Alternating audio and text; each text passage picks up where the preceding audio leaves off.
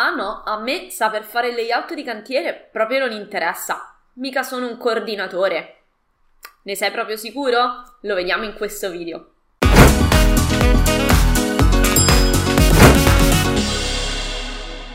Ciao, sono Giada Capodilupo, architetto e docente da adararchitettura.com. Insegno a tutti i progettisti come risparmiare tempo ed essere più produttivi attraverso l'apprendimento di competenze altamente richieste nel mondo del lavoro. Se non l'hai ancora fatto, metti un bel like a questo video ed iscriviti al mio canale per non perdere i prossimi video contenuti. Ho già parlato del layout di cantiere in un video precedente, infatti te lo trovo, te lo, fa, te lo linko anche qui sopra. Quindi se vuoi andare a vedere di che cosa si compone e come, come è fatto, ti invito a guardare il video che ho fatto un po' di tempo fa. Mentre invece oggi vogliamo parlare del fatto che non è solo roba da coordinatori. Infatti, tra parentesi, io sono anche un coordinatore per la sicurezza, però vabbè. Eh, allora, il layout di cantiere è un documento uh, che va allegato al PSC, al piano di sicurezza e coordinamento. Quindi tecnicamente nella nostra mente, diciamo, da risparmiatori energetici, chiamiamola così, risparmiatori di energia, ehm, non toccherebbe a noi almeno nemmeno sapere di che cosa si tratta e come è fatto un layout di cantiere.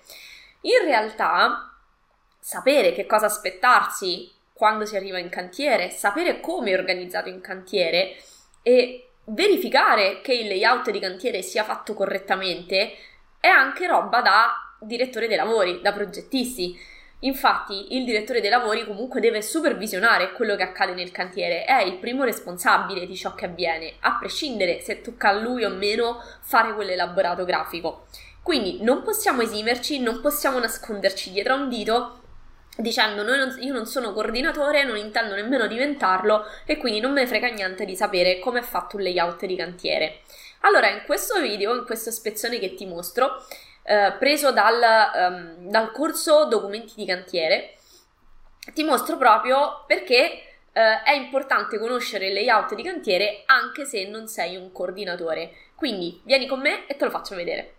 Il layout di cantiere è un documento, a mio parere, fondamentale ed estremamente sottovalutato, perché se è fatto bene è uno strumento validissimo e soprattutto comprensibile per chiunque, anche per chi è profano del mestiere, per inquadrare a colpo d'occhio l'organizzazione del cantiere. Infatti è reso immediatamente noto qual è l'ingombro del, dell'edificio in cui si sta andando a lavorare e quali sono le aree adibite per ogni necessità. Poi chiaramente questo uh, sarà trattato in maniera molto più approfondita non è solamente una roba da coordinatori, perché è vero che il layout di cantiere è tra i documenti che vanno presentati obbligatoriamente all'interno del PSC, il piano di sicurezza e coordinamento, scritto appunto da un coordinatore per la sicurezza in fase di esecuzione e di progettazione, perché comunque va sia pianificato durante la progettazione, ma anche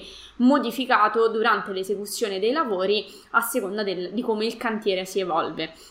Infatti, apprendere questa competenza ti rende molto più consapevole come professionista, oltre che appetibile per eventuali collaborazioni con altri professionisti. Cioè, è vero che tecnicamente è una uh, competenza che spetta al coordinatore per la sicurezza, ma è vero anche che il coordinatore per la sicurezza non fa tutto da solo, si può avvalere, può scegliere di avvalersi eh, di alcuni collaboratori. E vuoi mettere a presentarti magari in uno studio, soprattutto se sei agli inizi, ehm, sa- dicendo che già parti con questa competenza, che già sai fare questo tipo di documentazione, piuttosto che non, ho, eh, non ne ho idea. Infatti ti ho voluto fare un altro, un altro un terzo punto all'interno della mia premessa. La scusa io non sono un coordinatore non vale assolutamente per giustificarsi come giustificazione di non sapere come è organizzato un cantiere. Cioè, all'atto pratico è vero, è un documento che tecnicamente spetta al coordinatore, ma di fatto nella realtà del mondo lavorativo, anche se non sei un coordinatore ma ti occupi di progettazione e di direzione lavori, non puoi non sapere cosa aspettarti di trovare quando arrivi in cantiere. Cioè, non, fondamentalmente, piovere dal pero non è ammesso, anche perché tecnicamente e purtroppo all'università, a meno che di non fare un corso spe- specifico sulla sicurezza, difficilmente queste informazioni vengono insegnate.